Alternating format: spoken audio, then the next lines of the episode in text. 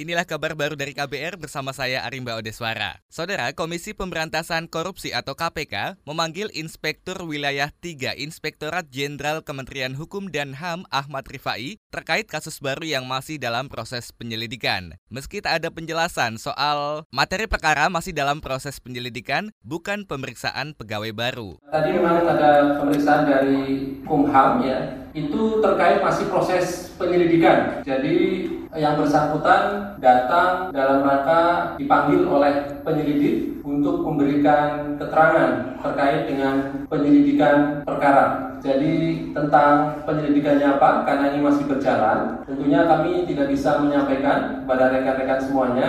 Saudara juru bicara KPK Ali Fikri mengatakan, kasus terkait Irjen Kemenkumham Ahmad Rifai merupakan perkara baru dan pemanggilan tersebut untuk mengumpulkan alat-alat bukti. Disinggung mengenai kemungkinan KPK memanggil Menteri Hukum dan HAM Yasona Lauli terkait perkara baru ini, Ali Fikri menyatakan materi perkara akan diselidiki KPK itu belum saatnya diinformasikan kepada publik.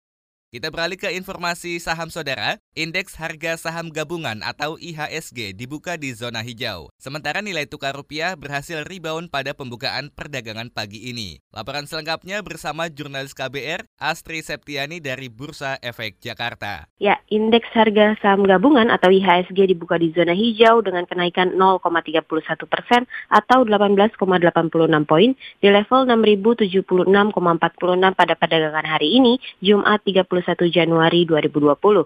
IHSG sebelumnya ditutup melemah 0,91 persen atau 55,45 poin ke level 6.057,6 pada perdagangan kemarin. IHSG diprediksikan juga masih punya peluang menguat pada perdagangan hari ini.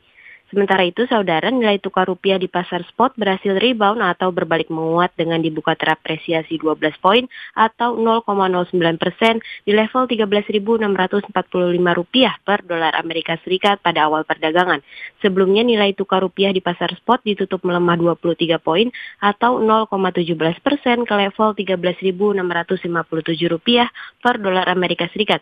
Hingga saat ini rupiah juga terpantau masih bergerak di zona hijau. Demikian yang dapat saya laporkan dari Bursa Efek Indonesia, Astri Septiani, KBR. Terima kasih rekan Astri dan selamat bertugas kembali. Kita beralih ke Ngawi, Jawa Timur, Saudara. Polres Ngawi, Jawa Timur menetapkan dua tersangka H dan S terkait dugaan kasus korupsi pengadaan tanah SMP Negeri 1 Mantingan tahun anggaran 2017.